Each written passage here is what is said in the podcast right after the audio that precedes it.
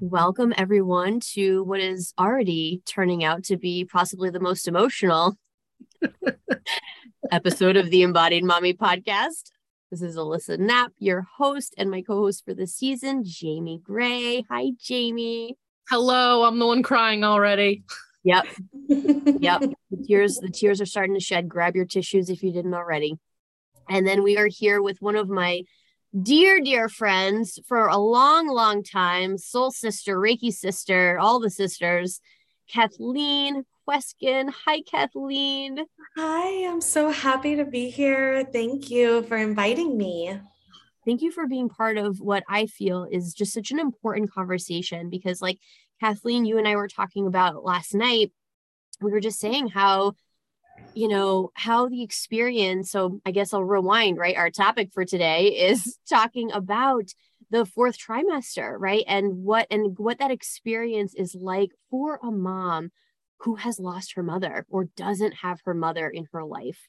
Um and this you know i'm very grateful is not something that i can speak to personally. So you know i know you two women especially kathleen you also with all the work that you've done in the area of grief Mm-hmm. you know i just thought this was such an important conversation that i felt very called to to bring together and to bring to our listeners and our communities. So hence why you need your tissues. And jayme can you explain a little bit about like the where we're at right now energetically and like why this is actually such a wonderful time to have this conversation? I'm crying already because alyssa and i just like tap in and get energetically connected before each of these calls before she hits record and uh, we do that with our guest every single time. And we were just connecting that and i did check. It is. It's a waning moon in cancer. So it's just got that energy of like we're ending a season we're ending a month. We've got this in cancer. Cancer is the mother of the zodiac you know? The deep oceans of emotion. Mm. and uh, it happens to be today that we're going to talk about grief. And for those of us that have lost our mothers and I would say also, like, I know we're going to speak to two of us who have lost our mothers. I'd say, even can we hold space for people who do not have good relationships with their mm. mothers or a non existent relationship? And that relationship died, quote unquote, let's say mm. recently or many moons ago. I think it has some similarities to it. Any type of loss is grief. Yeah. Yeah. Mm-hmm. Absolutely. Yes. And before we before we get too into the deep stuff, Kathleen, we'd love if you would just share a little bit about yourself and you know what you do, and then also your experience from what you remember, right? From uh, your fourth trimester with little Sally, little, little Sally Rose, Rose, another Rose. Well, yeah, my name's Kathleen Jaramillo Kweskin. I am a wife and a mother, um, and I am also a business owner, small business owner. Uh, I am a massage therapist, a yoga instructor, a meditation guide, and I also have an entire line of herbal products. I'm very much into herbalism. Um, and as far as grief goes, uh, you know, grief changed the whole trajectory of my life. Uh, it is the reason why I'm here today uh, doing what I do. And as far as kind of going into, you know, when I was thinking about this topic, there's kind of this desire to say, oh, well, you know, you have to accept that they're watching over you. And it's, but the truth of the matter is, is that, you know, it's, it's a journey and there's a lot of anger involved and there's a lot of uh, you know fighting the pity party of what could have been. And I was very lucky uh, that I had, you know, a wonderful mother who was human, like all of us, but she was amazing and very much involved. And um, it kind of becomes this decision of what you want to pass on to your child if you want to pass on the anger of your grief or if you want to pass on um, you know the memory of of what what you had. And that kind of brings me around here. One of the one of the top lessons that i've learned from grief is that every emotion that you have is a marker. And so the anger is actually a marker of how good it was that you had if that makes sense. Like you know uh how beautiful my mom was. That is the reason that i'm so angry and so kind of navigating that and um channeling it into something. So whenever i kind of feel that pang of anger or anything like that i make sure that i watch my words around my daughter and that i'm passing on some of the things that my mom passed on to me, which was a lot of love. My mom used to check me if I was ever having like a tantrum. And she would say, you know, are you operating out of love right now? Do you have love in your heart? And so she kind of guided me in that way. So I really tried to pass down, you know, the lessons um, that I learned. But, you know, we're community animals um, you know we we need each other and so i was very lucky that i had my sisters that were very involved. Um, and i also had my friends you know alyssa you were very much there for me during that time period. And in fact i think it kind of was almost one of the reasons why you know that really really brought us together was because you find these people in your life that hold space for you to have your feelings. And so I think that would be one of my biggest tips is to make sure that you are um, you know surrounding yourself with the people that understand and can help you through you know all all of the ups and downs of emotions but to say that you know i have it figured out is not accurate you know it's it's consistently a journey and and having to notice you know your emotions and and all of that. But sally very much knows who my mom was. And uh, she's had a lot of questions as she gets older. But um, you know the, the fourth trimester particularly you know when we kind of hone in on that um,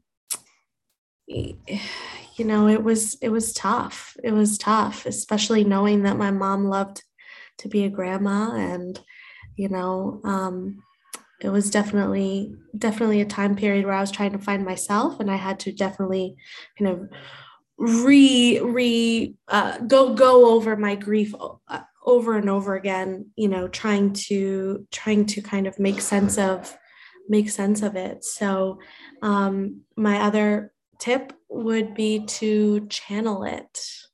So when you have this energy that's going on in your body, the only way that the world works is through reciprocation and the exchange of energy. Um, that's how our ecosystem works, that's how energy works. So when you have this energy, you have to do something with it. And um, and so channeling it into being a good mom, channeling it into, um, you know, your passions and making sure that you're doing something that honors the way that you're feeling. Um, I think also one leg up that I have is that I'm Hispanic. And so in my family, we're very much like ritualistic.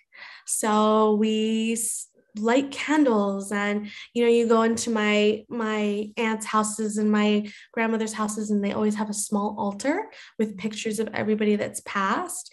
And they very much honor that part of life.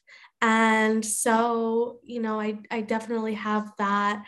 I'm i'm blessed that i knew that ritual of okay i'm feeling very overwhelmed with becoming a mom without a mom I need to put a picture of my mom in the window. I need to light a candle and I need to bring my baby with me. And so I'm holding my baby and lighting this candle crying and the whole bit, but it's honoring and not stuffing it down to a place that just implodes within you, you know? So I don't know, that was a lot of information, but it's just kind of like everything that I've been thinking about since this topic came up of you can't stuff it down. It will create illness in some way you have to bring it up and, and do almost a little bit of shadow work of, of acknowledging the, the dark parts of it so that you can then create a space for light.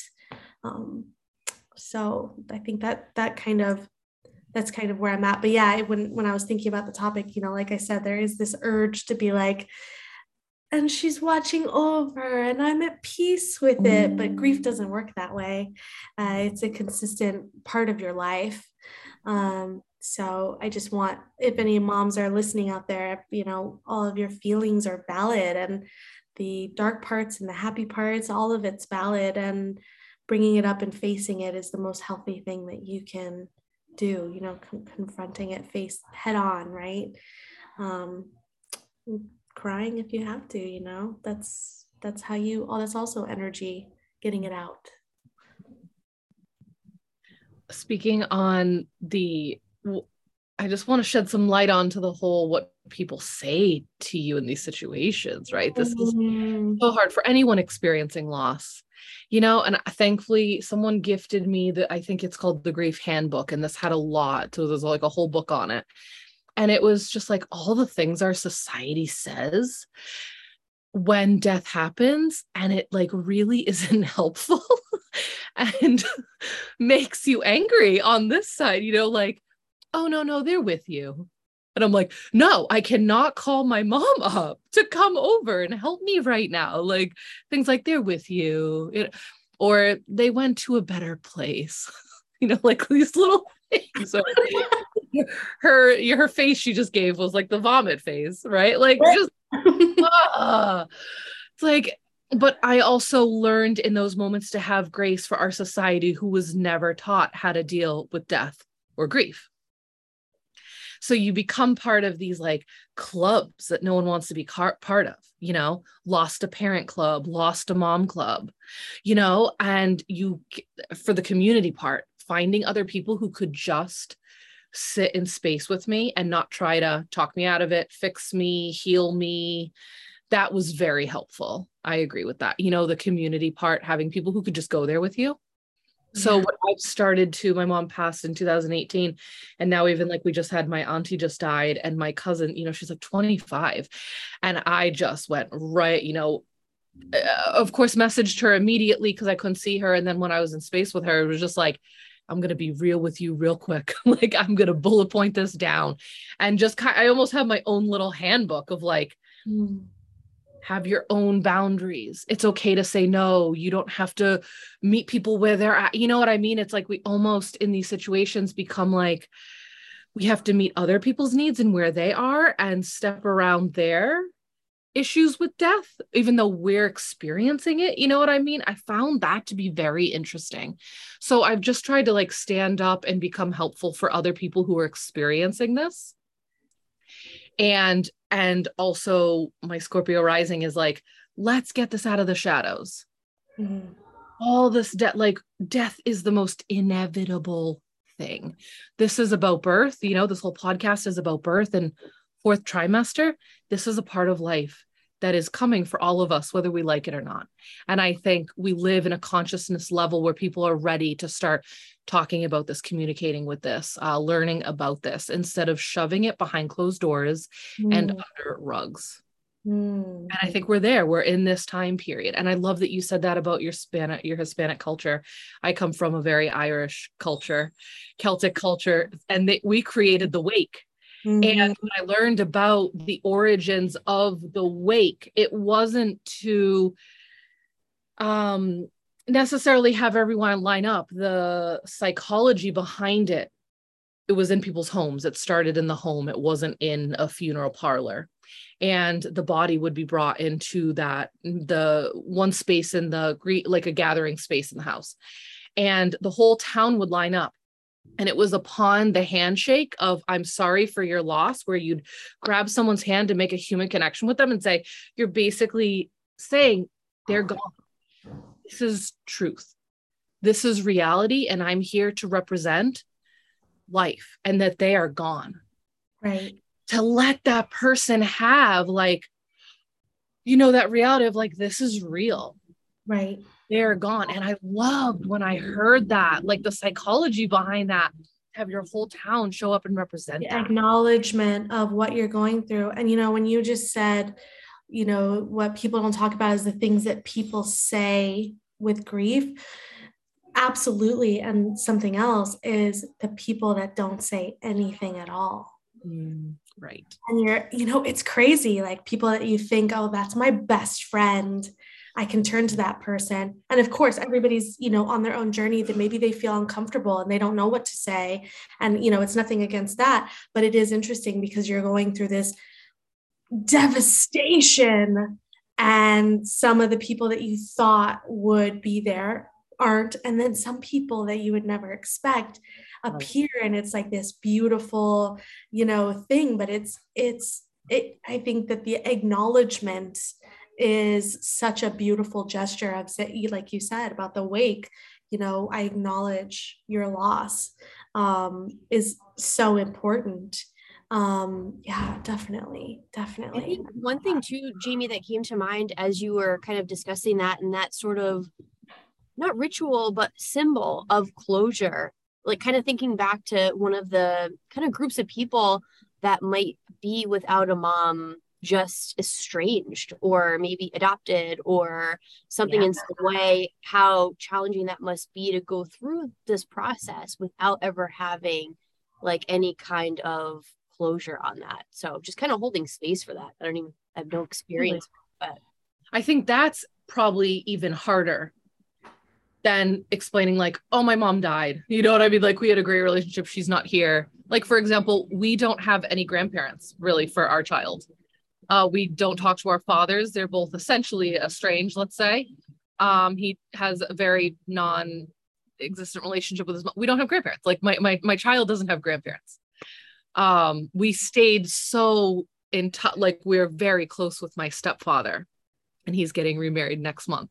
So they essentially have adopted the grandparent role, you know, but like my child doesn't have like blood grandparents. And that uh, is that's affecting. You know what I mean? Like that affects. And I think we're like getting to the places in societies where we are really choosing our families and choosing the communities and choosing love. Uh, you see this healing happening in other places, right? Where people are doing a lot of work in their ancestor realm and with their family lineages, right? like, We have the ability to choose and like make new traditions. I think this it's a very interesting time to be on the planet. So we are accepting you know i have so many aunties and so many grandmother energies around my child she's really got like 15 of them you know what i mean so it's this very interesting and that's why this stuff is brought up in the book i'm writing too because i'm like we need i have full on chapters that are like healing the mother wounds before we even try to conceive you know embodying the mother before we even try to conceive and and doing that it's it's a very interesting time on the planet i'm, I'm oh, lucky. sorry. no no i i'm i'm lucky that i had not conceived after my mom passed i was in a very dark place for three years because i stuffed it down mm. and i had no guidance really of how to deal with grief i mean it's not embedded into our culture at all, you know. and it's young, very, were you were you 17 or 18? I was 20. You were 20. Okay. I don't know why. And and it was I was sick in every way. I I was absolutely a mess. And um and if I had had a child then, it would have been I, I don't know what it would have been. And it's interesting because I've never thought about that until this very moment. Um but yeah, I I definitely delayed my grief and was just a mess for a very long time. Um, and so being able to kind of do some of the healing work and and you know has definitely helped me becoming a mom. Mm. But actually I remember this one moment that's pretty funny. I was Sally wouldn't quit crying. Talk about fourth trust trimester, right? And it's one of those moments where your baby will not stop crying and you feel like you're going to lose your mind. Like you feel like you want to scream at the top of your lungs and you you've tried everything. You tried absolutely everything in the book. You know, my sisters would say, give her a bath. And sometimes those things would work. But at this particular moment, it was not working. So I'm sitting there rocking her, just losing my mind. And then I'm like, Mom, please help me please help this child make her stop crying and i'm sitting there just praying and i'm getting more and more angry because it's not working and my mom's not helping this child stop crying and i'm just sitting there i mean the pity party was just so intense because i was just like angry at my mom and then angry at everything. And i was just like stop crying you know? And it was this moment of like you know you're you're trying you're just trying everything to try to bring that in. And and uh and yeah it was just kind of this this epic moment that that did not work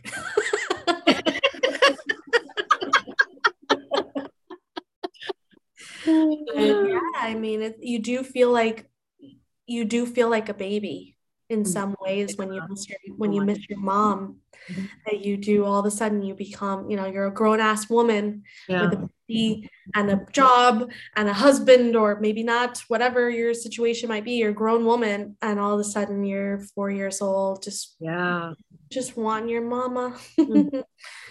so it's it's uh i can speak that's so true like regardless of the fact i think everybody in some way feels like a baby right. right in the fourth trimester of like literally just like who's gonna hold me? Like who's gonna help me? Like I, right? It's such a mother wound like it the it triggers so many spokes on the wheel of the mother wound you know like even like let's say like with alyssa it was like your parents were in connecticut. So even you could physically call her up and cry out to her to stop making the baby you know help make the baby stop. And she's like i'm sorry i'm 90 yeah. minutes away. And like uh, you know what i mean? It's like yeah. right? Yeah. in either sense it's like okay well. Exactly. Exactly. and, and i always try to bring humor to this too. I'm like me and my sister have been like dying laughing during this whole grieving process as well. You know, like I we're Irish, so we will be the people laughing at funerals, and all my Italian friends are like, you know, just like, oh my god, like you guys are crazy. We we just like to have a good time. So there's been lots of tears and just breakdowns, but mm-hmm. also hysterical laughing fits. And we like bring the quirky, annoying things my mom used to do. Oh yeah. Time you know what I mean? It's like we won't let that die either, too, though. You know what I mean? Like, I, I, wanted to make sure we don't like sanctify her. I don't know if I'm saying that word right, but like turn mm-hmm. her into a saint because she's passed. It's like, no, she was a human and she had errors. She was a spiritual teacher to hundreds, which is amazing hundreds, thousands, whatever. But she was also, she had her little OCD quirks, and we will remember mm-hmm. those things and we will bring it up and we will laugh. And my sister will look at me and be like, What do you think mom would say to you right now with you letting Goldie do that? Like, you know what I mean? Like, we, it's like, so the spirit is still alive and we could still have a fun time. And the older we get and how we turn into her, and just reflecting that back to each other you know like oh you are being mom so bad right now. It's just it's it's like we can still have fun. Yes yes. I love that you said not to you know not sanctifying. In fact it gives me more comfort not kind of sanctifying because moms are human. And like when i think back on her mistakes i see where they were coming from I could see how maybe in that moment she was so overwhelmed, like us moms are, you know, or whatever. But it's, yeah, I know my sisters and I are always laughing about just the things that she did. And I catch myself always like basically becoming my mom. Yeah. And, you know, sometimes my dad, um, I'll just be talking and I'll look over at him and he'll have tears in his eyes and he'll just kind of like brush it off. And and I'm like, what's wrong? And he's like, the way that you just said that was exactly like your mother. The way that you just handled Sally just then was exactly like your mother. And, you know, it's interesting too, because uh, even my mother in law, who my mother in law was close with my mom too, there's also guilt involved mm-hmm. because you're enjoying this child and you're enjoying them growing up and you know that you know that that my mom doesn't get to doesn't get to i mean i my mom will get a kick out of my daughter i mean my daughter is hilarious and crazy and funny mm-hmm. and loving and my mom would i mean my mom she would just have my mom wrapped around her finger mm-hmm. and so then obviously like i was saying it spins you into yeah. this grief pattern that you have to kind of bring yourself back from and how am i gonna you know handle it or whatever but anyway yeah i don't know the non-sanctifying i love that you said that because it's so true. Um you know nobody's perfect. Also with the anger i want to i love that you brought up anger and all the other emotions the spectrum of emotions that come with grief and it hits you. Like grief you know i it's like i think you already spoke on this right? It's a ever evolving thing. It does not go away. You know once i learned that i was like okay and it hits you out of nowhere. It's like i'm on the floor watching frozen and i'm like oh yeah i know you know like mom yeah. and the thing. You oh, know have you seen have you seen brave? Yeah. I almost i almost had to walk out of the movie theater. I was like ah. I think all of those movies i cry like a freaking baby every single time why the parent always has to die too i have no idea well they didn't in brave but still just like the lessons and oh my god in brave i was literally sitting there and every single moment that would pass i was like are you friggin kidding me right now it's all, Mom, I wish I had said this to you. And oh, and I'm like, I hate this movie. Thank you for Disney for letting us. Right? I've been seeing a lot of um, videos. Disney. Been seeing a lot of videos about the males and husbands and dads also crying their eyes out during Disney movies lately. And I'm like, yes, because my husband, that is absolutely they, yeah. they need to feel it too. Kind of speaking of husbands too. So, you know, it's funny because I hadn't really thought about this before. I was so focused on mothers, but just thinking, um, so in our situation, Bill's dad died when Eddie was a year old. And I do think about, like, as you two have been talking about it, like thinking about what he has gone through and how you know how impactful that's been too to kind of go through all of that like without his father right. you know? Like it's you know losing any kind of parent. I agree. Yeah. Yeah, yeah. there's no comparison. I you know like i've I've seen that almost like there is a compare and I get it's like mother and father play totally two different roles and it's beautiful but like the idea of losing a parent whether you have kids or not, right? And earlier, we're all experiencing this a lot earlier nowadays. So this is new.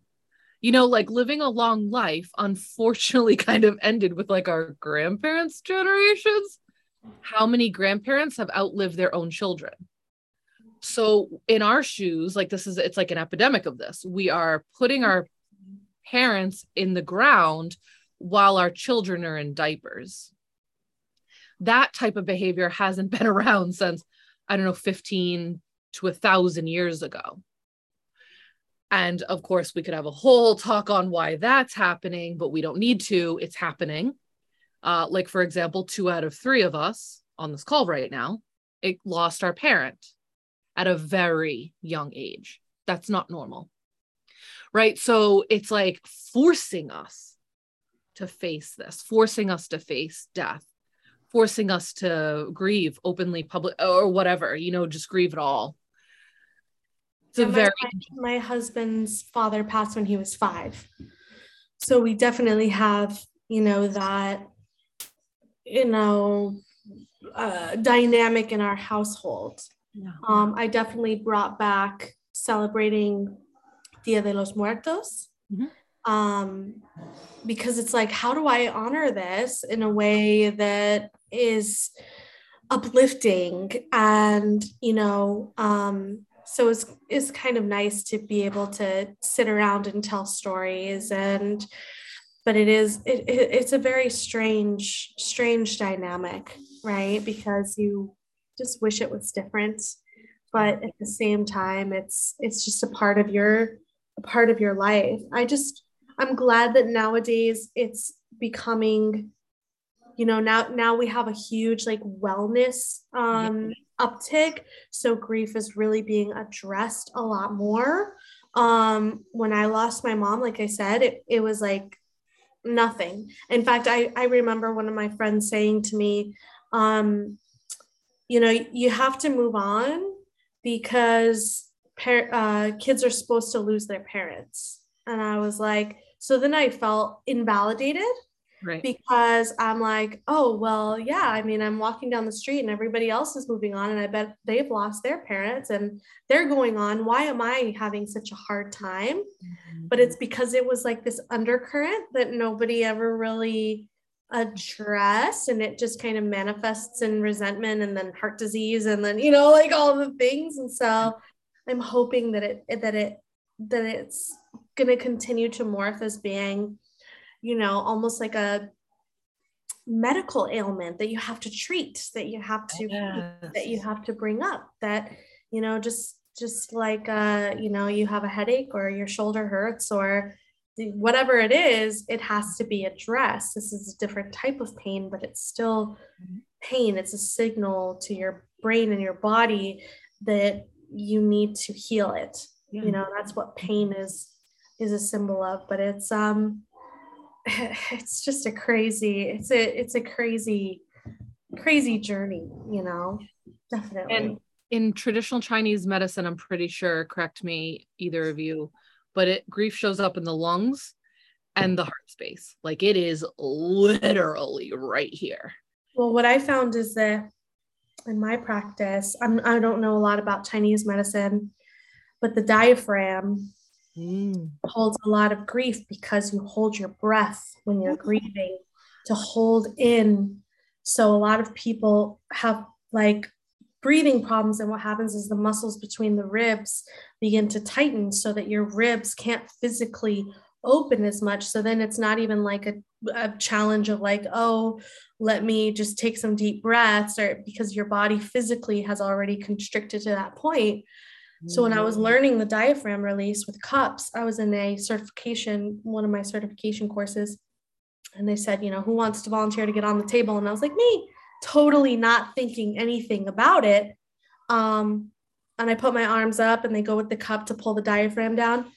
I mean, I jumped off the table. They were like, How do you feel? I was like, Oh, great. I can breathe. I'll be right back. I went into the bathroom and I bawled like a baby. I sat on the nasty floor and I was just like, because it just everything came out something, you know. And then when I started, you know, integrating Reiki into it, you see that you hold a lot. So I guess yeah, the lungs, right? Like just kind of like, who and then also like the throat. My my I don't know if this is for everybody, but my throat chakra is the first to mm. close always. I just and you know, and so it, it is very much like mm. here.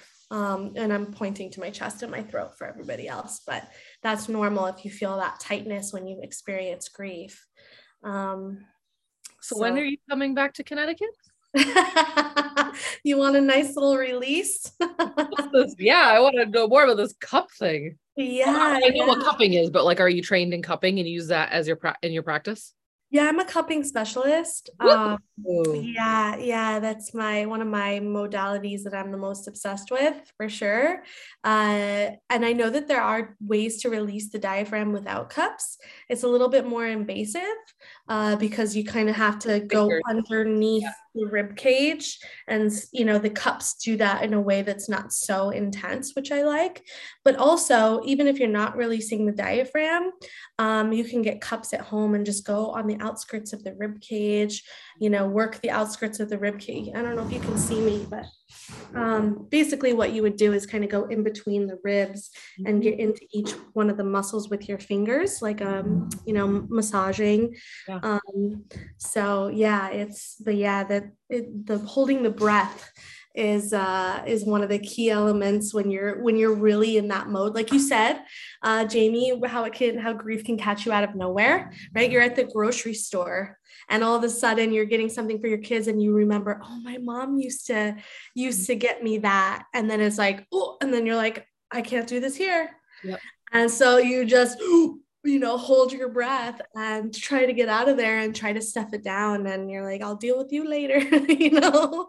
Uh so but yeah, you you it, you know, there's a lot of studies um, of you know what grief physically does to the body, especially when it's not addressed, and you have kind of these stereotypes of of you know the the widow. Well, first of all, the widower, right right how uh, when people are elderly and they lose their wife they tend to go not long after yeah. i mean my, my grand, yeah my grandmother passed away and we lost my grandfather within a year afterwards Same. and it's because you don't when they're when you really it just sinks into your physical body and uh, you know how do you deal with that when you have a newborn?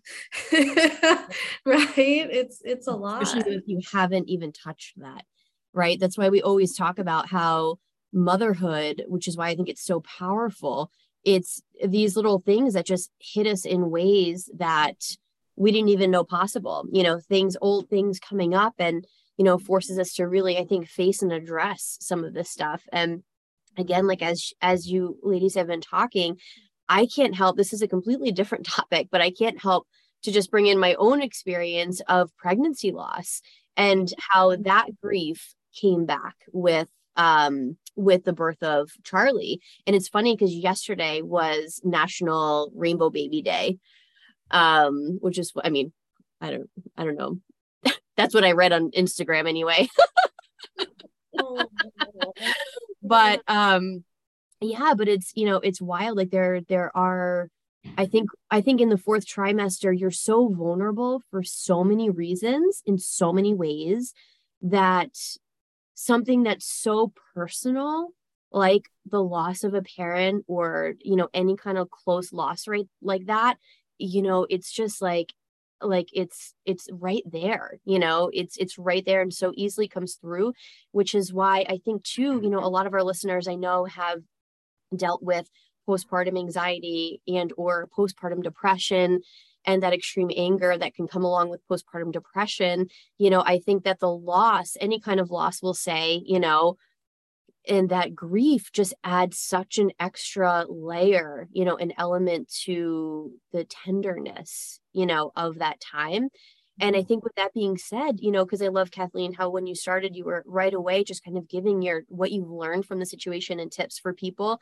I think that's a real big one for anybody who has experienced any kind of loss to take away of like all right this may hit you. Those cycles that have been coming up you know ever since that loss like they are probably going to hit you hard during that time and just like even more important i think to have whether it be a therapist or a family member or for you know whatever that support is you know i think it's just more more important maybe you know for somebody who who has had that. And i think probably most of us have experienced grief in one way or another you know at this point whether it's you know loss of a loved one a friend. I mean god like on this planet we've lost pet. so many people. Yeah. The pet? How how that hits me oh, yeah. sometimes mm-hmm. harder than humans losses loss, loss of a business. Loss right. of a great loss of a dream. Yeah. Yeah, yeah. right right. This circles all the way back to our first episode alyssa. Come on, right? And we talked about does. i know. Always does. We, and we brought up the loss of the maiden that i help people with you know like you're a mother now right but you are grieving a part of you that is essentially gone like you're not in the maiden anymore you are now in the mother it's so true. It's so yeah. true. Oh my God. Yeah. Yeah. It was so funny the other day too, because you know, Sally's like turning, she's six, so she's kind of at that age of like, I'm not that cool anymore, type of thing. And I'm like, I was very cool before this whole thing happened. I can attest to that. Kathleen was very cool. She's still very cool. I'm like, I was but yeah, you have to say goodbye to certain yeah. certain aspects of of you know uh, your life, and you're in charge of a little human, and you know, and it's interesting too that we're talking about this because my husband and I want to try for another one coming up this fall. Perhaps we're thinking about it, but it is you know it drags it all up. you know, it does. Oh, yeah, definitely Yeah, I think that was a part of our conversation where I was like, you need you need to tap into this podcast. yes, yes. Oh man, it does. It's it's um it's just very it's very intense, you know. But I, I, you know, when I was healing from grief, like I said, you know, I was lost for about 3 years. Mm-hmm. And I'm writing a book about grief as well, but who knows when that's going to be finished because I've only I've like it's like every year I write like two chapters, so who knows when that's going to happen, but um, you know, I first found positive psychology in college and it really helped to kind of change everything for me because I did I really personally I didn't relate with the term PTSD mm-hmm from watching my mom pass away. I didn't relate with that, but positive psychology brought in a different aspect that didn't make me feel so broken. So I kind of went on that path. And then um, I did a year trip around the world and I was picking up all of these different ways to deal with my grief from different countries and different cultures. And that's how I healed. But it also was like, okay, I'm sitting on this gold mine of how I healed that took me a very long time to put together. And so now I'm like, I need to share it with, you know, everybody else. And it, because it was quite the journey. And it took me a very long time to be able to say, you know, yeah i'm angry i'm sad i'm this i'm lonely i'm feeling all of the the grief things and it's a symbol of how beautiful yeah. my relationship was and being able to kind of understand energy and and that you know you have to face it and bring it up and and that we're community animals. That's one thing that i really want to emphasize for anybody that's listening is you really think like i'll handle this on my own and and you will be able to of course. Um but reaching out is so important and making sure that you are finding friends and people that you can speak with openly and honestly. And therapists um, specializing in grief. I mean there's there's a reason for that. Yeah. and um, you know and yeah so it's and if you don't have friends that you feel comfortable with like jayme was saying you know there's there's groups out there. There's all sort you become part of a club. And so you just have to mm-hmm. find find the club members. And uh yeah. Yeah and you find your other people to like alyssa gets my 8 30 at night texts about teething. You know like you have the people that you can reach out to and know when you can reach out to or I, my mom's around i'm like yeah no bring them over. Go ahead. Let me let me experience this or you know just the depths of talks that you can get into with people that you can open up with. Also in this realm of grief i think it's tied into shame a lot. There's a lot of shame around grief and all of it right?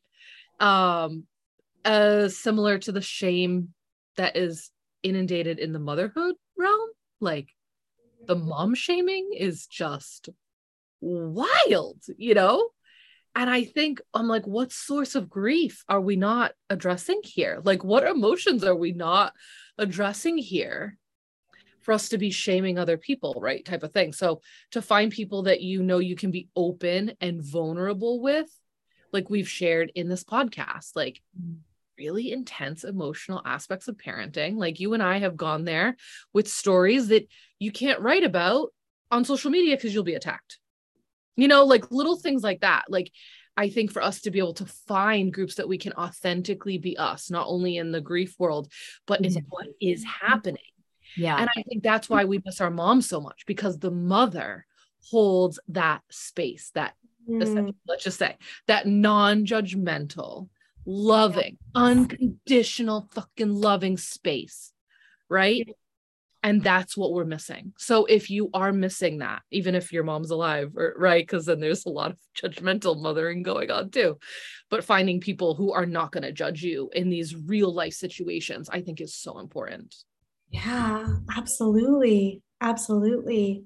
It's that's yeah I, and, I, and they're out there, you know, no matter where you are, like they're out there. Like Kathleen and I were talking earlier about like how many how many amazing moms I've met on Instagram. I'm like met some of my like closest friends at this point on freaking Instagram, you know, even locally. I literally just this morning I met up with, you know, another mom like-minded and she actually wants to start a parenting circle like in person around here, you know. So like these things are happening, they're popping up and if anybody is having any trouble finding any of that support, you know, that's what we're all here for. So don't ever be afraid to reach out to, you know, to any of us to kind of help find some direction.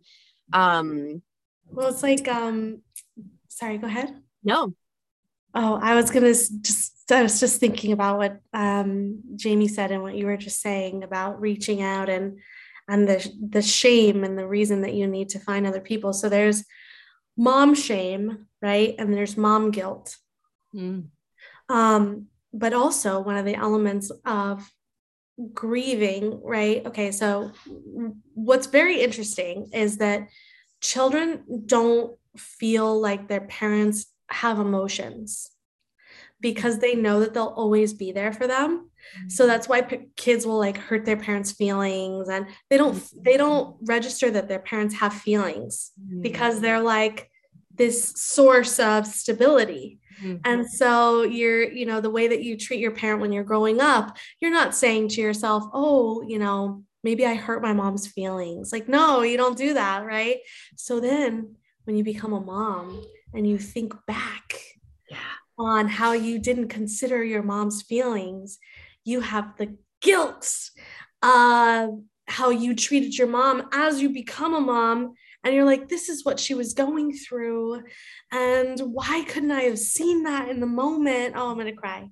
But it's it's a whole thing of, you know, oh, that one time she just wanted me to go to the movies with her. She just mm-hmm. wanted, and I just had to be with my friends and I didn't even think about it and what I wouldn't give to go to the movies with her right now. And it's like, just, sh- and then you have the mom shame. So you're just guilt on top of shame, on top of shame, on top of shame. oh. like, it's like no reprieve, you know?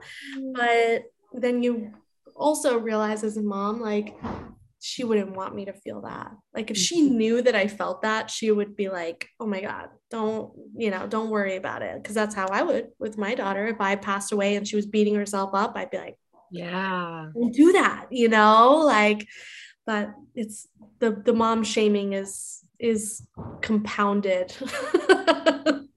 yeah. On the other end of the spectrum, we will remember because we all have littles right now we will remember when our kids want nothing to do with us and they want to be with their friends and they want to fucking hang out and we're not cool that we were there too. I always am trying to like, you know, yeah. set myself up for that. I'm like, I, she is, she loves me. She wants to be around me right now. We are having a good time. I'm going to fucking have a good time with her now. Yes. And I hope and hope that we will have that cool mom daughter teenage relationship but she's got to want to be with her friends and her whatever at the, at the same time i think we are like this generation and our our community is doing such a different yeah. style of raising children than what we grew up with. Even though our parents had the best intentions and everything we yeah. are so much more conscious so much more aware you know and like that i think things are going to be so differently because we're not trying to control our children we mm-hmm. are alongside our children being mentors like yeah. the whole basis of my reiki like a mother program like i was on a call with a client earlier today and we're literally talking about cord cutting you know and helping you know helping release the negative energies that she's picked up from toxic family members of hers talk about needing to find your own family and, and create your own preferred yep. you know family in your community and then also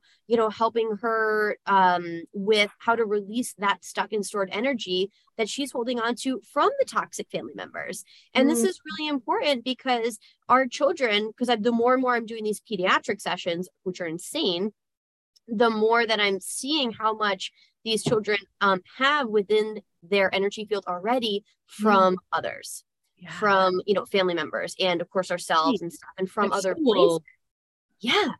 Yeah. So yeah i think our our children at least our children are gonna have you know a very different you know life than what we had. I mean does that mean that you know we're not going to be able to like, kiss them goodbye in public you know in high school anymore right? Like of course. But i think as far as like that i mean that trust you know that that vulnerability that feeling safe to to feel and talk about certain things and you know like my parents you know loved me dearly and loved me dearly and everything but at the same time like the level of control you know and everything for me at the time like i you know i even find that sometimes i struggle to open up you know with my own mom because yeah. of certain things right so mm. Yeah i mean i just think that we need to really tap in into all of these tools and yeah. each other right and like a, like we always say right like allowing ourselves to be held by others you know and also kind of incorporating and passing along how we're doing this like i think that's the coolest thing is that like you know kathleen sally's watching you continue to go through the grieving process, right? Mm-hmm. She's watching you have these memories of your mom, bring it back to something happy. You know, when I work with, I don't like specifically work with my clients on grief, but when my clients come in, you mm-hmm. know, who have a lot of grief and I see that, you know, the ones who are really in it are so stuck on the loss aspect of it, mm. you know, and aren't at that point yet where they're ready to look at that other side of like, all the happy memories, all of the things that they're grateful for and the lessons and, you know, the funny things like Jayme, you're talking about, right? The laughing and, you know, all of that stuff. So, you know, I think it is, it's so powerful when we do this work and how much we pass this along because our children are going to, God willing, lose us too someday, right? And not the other way around. Um, so, so these are all things that, you know, that are important that we talk about and learn new ways to talk about. And I think even the concept of loss and grief is so different in how like we've talked how we're talking about this in our generation versus when we were growing up. And Kathleen, I don't know if it was different for you because of your culture and stuff and how you remember, but you know, like I my dad had a conversation with Eddie about death once. I don't know how this topic came up but I actually had gotten a, a text from the director at his daycare about good heaven and bad heaven. when he, when he told uh, Carmelo that he was a bad boy and he was going to bad heaven, I was like, where? I'm like, there's only one place you could have heard that from. No, no. Um, which is my dad. Yeah. So like, you know, I I and Bill and I are like, we didn't we wanted to have this conversation because we don't personally believe in heaven and hell. You know what I mean? Like we like this is not the this is not how we want our child to think about death or the after death or God or you know anything it's complicated. Like it is very very complicated. Yes. And Kathleen, you and I talked about this too, but right, like like oh my God, how to how to really and then the questions that come up and you're like Good question. Oh, I there. And I, you know, and uh, like I just do my best to just answer very honestly without, you know, the fear, right component of it. And then because people like, well, I don't want to die. I don't want to go to heaven. I don't want. And he actually recently told me that he hates heaven because I think he's just scared, scared of all of it, you know. Yeah. Um, because we do talk about Pop Up Gordy, you know, who died, and we have pictures of him, and we talk about him all the time, obviously, right?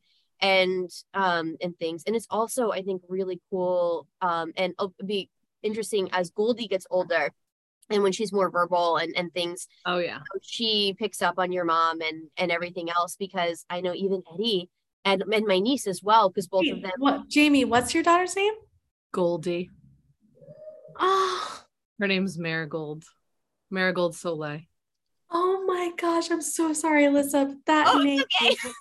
Is just so special. Well, I wanted to say to you too, because your daughter's name is Sally Goldie. Rose. You, yours is Sally Rose. Okay, so I my name's Jayme Rose. I know, I saw that. And my mom's name was Rose. And as soon as you said Sally Rose, I was like, our two moms fucking brought this whole thing together. Oh my god. They, them and Alyssa made this happen because this needed to happen. There, it's all spirit connection right now. I'm sorry, Alyssa, keep going about the the explanation of of passing. It's a beautiful topic. I just got caught because oh no, it's okay. I got I love that name. anyway, go ahead. And she is golden. She is a go- like a a gold like her energy is her her and Charlie are just like are they the same age? They yeah. are. Yeah, they're what six weeks apart, five weeks apart. I don't remember. Yeah. Um yeah yeah, it's magical. Um, You're but, saying, oh, yeah, like, no, I was say, psychic. like, like the that? psychic their psychic abilities opening up and connecting with the other side right Yeah. Yeah. Yeah. i can't wait to see like what the charlies and the the goldie you know what i mean like what they say because even goldie started saying nana and my mom even though we're grammys we're irish we're scottish you know what i mean and but i remember my mom being she, she thought she was italian her whole lifetime i don't fucking know and she wa- wanted that like nana and she started pointing at, over my head and saying nana and i'm like oh this is going to get real interesting in the next mm-hmm. few years with her when Sally was little teeny tiny and she just started to walk, she would I I can feel where my mom is in the room. Like mm-hmm. I can feel it, and she would walk up to exactly where I could feel it. She put her arm Ugh. uppy up. Oh my god i love how she froze right froze on that. The question, what? you, you froze. froze right on that. We were like, oh my god. oh my gosh. Yeah, no, but she's uh she asks a ton of questions and you're right, Alyssa. It is very complicated to explain. And we we've had a lot of um of instances of like, okay, because you know, I I basically I keep it very general. I want her to be able to develop her own beliefs. I think it's a very personal experience. Um, so I just guide her into into spirituality in general, and I say, you know, Grand, Grandma Teresa's watching over you because she is. I can feel it. But do I know the specifics? Uh, I'm not going to pretend to, right? And so, um, but I, I generally say in the sky, right? I don't believe in heaven and hell either because of the fear that comes with it, but that's a whole different topic. But um, I say in the sky, right? So then w- one day she a ball rolled into the thing and she started going for it into the road and i said no no no. I said you, if a car comes you'll get hit you'll get squished like a bug. And she goes um but it's okay because i'll go into the sky and grandma teresa and grandpa kenny will take care of me. And i was like oh god how do i how do i even you know I know it, it, it gets so complicated with their questions. And she's like, okay. And then, you know, when we were going on a plane, she goes, okay, so when we go on the plane, we can see Grandma Teresa. Oh. And I'm like, oh. and then, you know, it's like a whole thing of all of these questions that come up. And if I'm just kind of sitting there, if she notices that maybe I'm a little bit down one day or something, she'll come up and say, do you miss your mom? She Mm. knows that it's a huge part of who I am. And I think that that's another element too is like we were talking about, like not stuffing it down and like bringing it up and being able to face it. Talking about and bringing those memories, like you were saying, of, of, of joking about your mom and her qualities and stuff, talking about them also keeps them alive in some way. Yeah. And so Sally knows a lot about my mom and she knows a lot about, you know, because I'm always talking about her. Um, but the but the the questions are always kind of catch me off guard of, well, what happens? Well, I don't get it. And you know, it's like, where is she? And I'm like, oh, this it's a question that I've been navigating for a very long time, you know. So uh, but yeah, it's it's explaining death i mean death is hard for us to understand as adults as a mm-hmm. child it's it's incredibly hard I love how we're bringing light to the fact that this generation that we're in, we are able to visi- visibly express our feelings and everything we're feeling in front of our children versus the it's behind closed doors, get out, you know, remove it. Don't ever let the kids see you upset. Don't let the kids see us fight. Don't let the kids see us cry. You know, like that. We had generations before us, they'd go into their room to cry. My mm-hmm. grandmother, I remember that, right?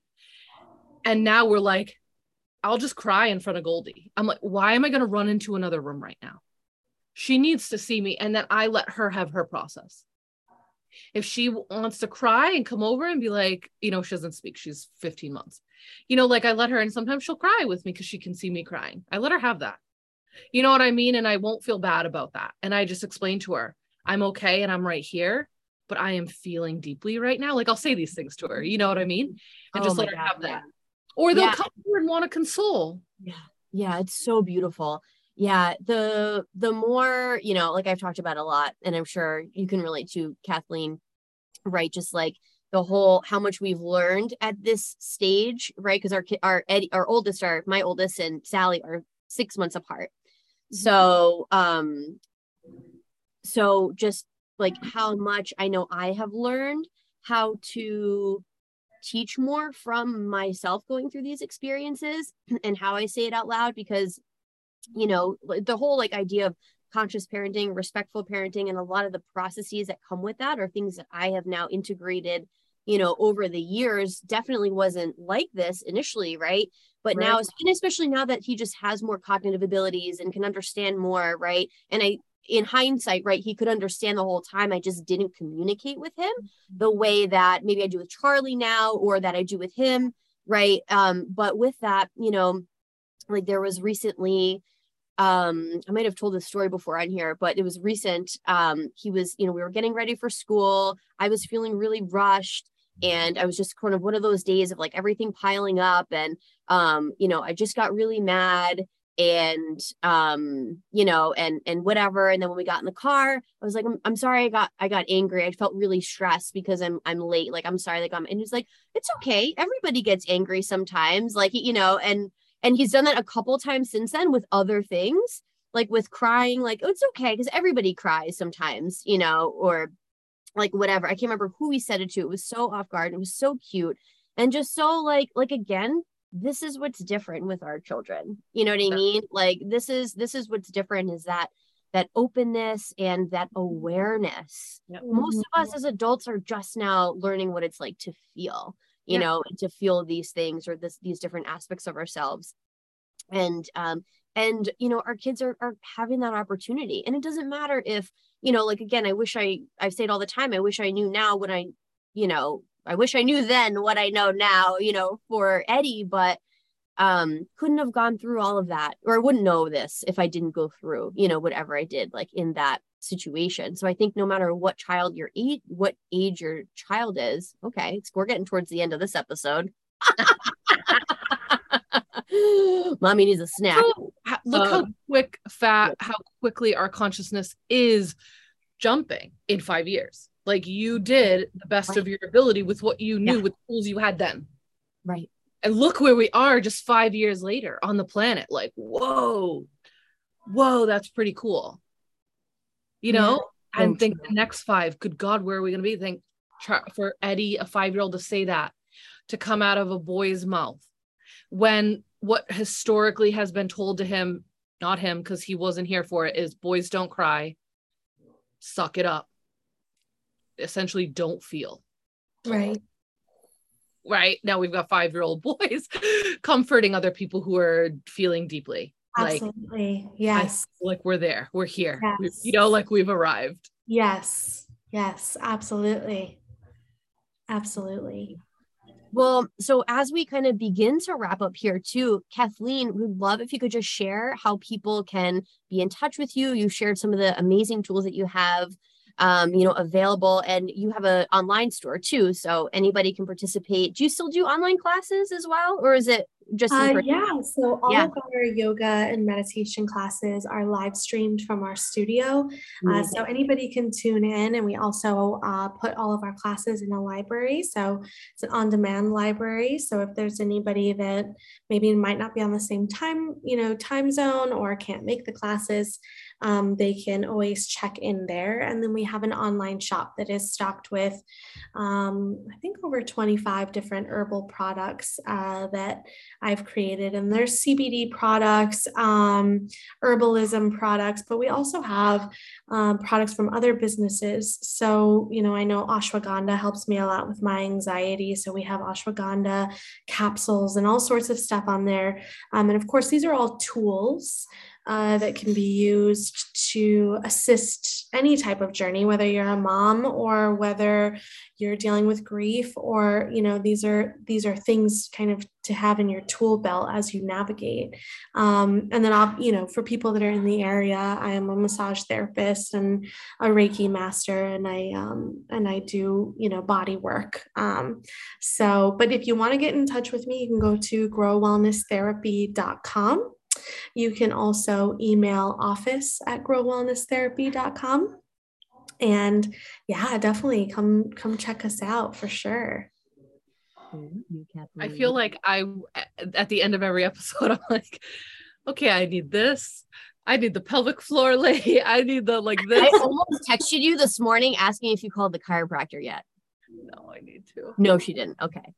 You're getting, you're getting. every episode is a resource. I know this podcast, and I'm yeah. just like, get that to the list. Oh, I want to meet her. Oh, I need to do this. Yeah. Well, I mean, it's it's like I said, it's it's one of those things that I studied all over the world to create this toolbox of you know what what helped me which was a lot of yoga a lot of meditation a lot of self-reflection that was very much my avenue and then you know herbalism you know my is definitely uh, part of part of my family and and so it all just kind of developed from there. But yeah all of the tools all the resources like we were saying community animals you know there's so much out there. Like don't ever limit yourself to let me try this one therapy. Oh it didn't work therefore i'm out.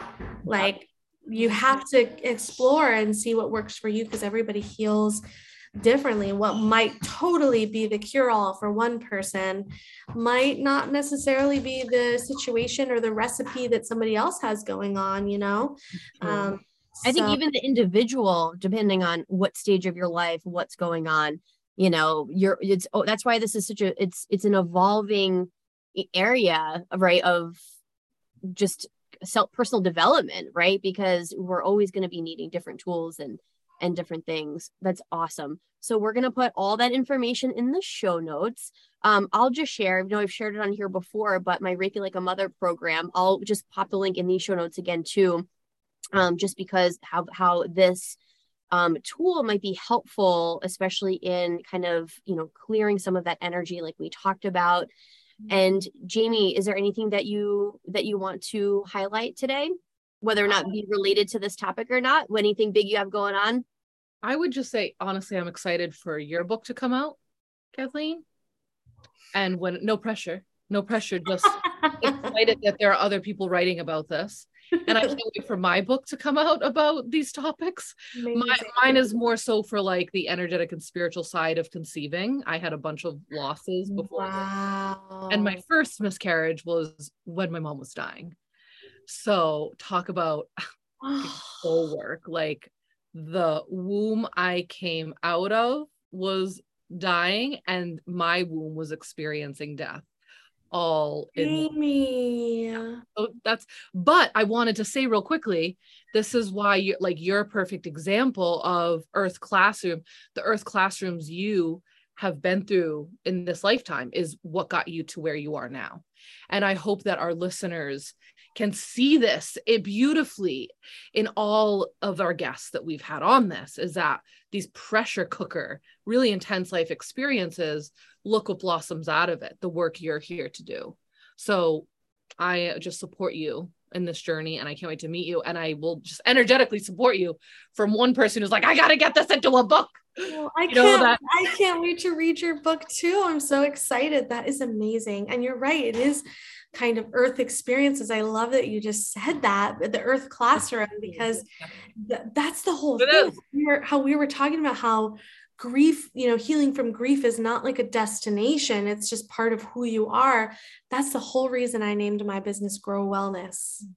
Is because you don't arrive at these destination happiness. Yeah. You know, it, it's the path is happiness or the path is growing and and you're constantly kind of creating and, and growing from your earth classroom. It was brilliant jayme. I love that.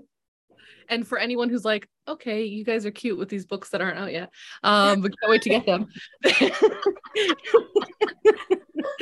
Just the truth of the matter i have found other books that people like there are a bunch of books on grief now and it was so helpful it was like so validating i think the grief handbook i keep saying that i really hope that's what the name is um but i actually have like four books on my bookshelf that have to do with grief so we are in a changing time i feel like besides the god books there was no book on grief like back in the Yes, 80s. yes. You know, God has got you. Like what? the fuck? Okay. You know what I mean? Like so Right. now we finally have education. So please, anyone hearing this, get some of these on your bookshelf, have them sitting around. Even one to two of these chapters will reset your your mindset around this. Absolutely. Yeah, Send me a list of those and we'll add them we'll add them to the notes too, even Okay. if it's just the handbook one. Yeah, whatever, yeah, whatever you have time for. Beautiful. Well, thank you, ladies, so much for oh, such a great conversation. Jayme sa- and I say every time after we get off, that was the best episode ever. And I'm just gonna say it again. Like this was the best conversation ever. I know, and I I Um, love that you have that you're closing it because I'm like I could talk about this forever. Yeah. Forever. Forever. We also say that about every episode too. We're like, yeah, that could have gone on for another hour. Yeah, yeah, Yeah. yeah. yeah. Or six or seven. Exactly.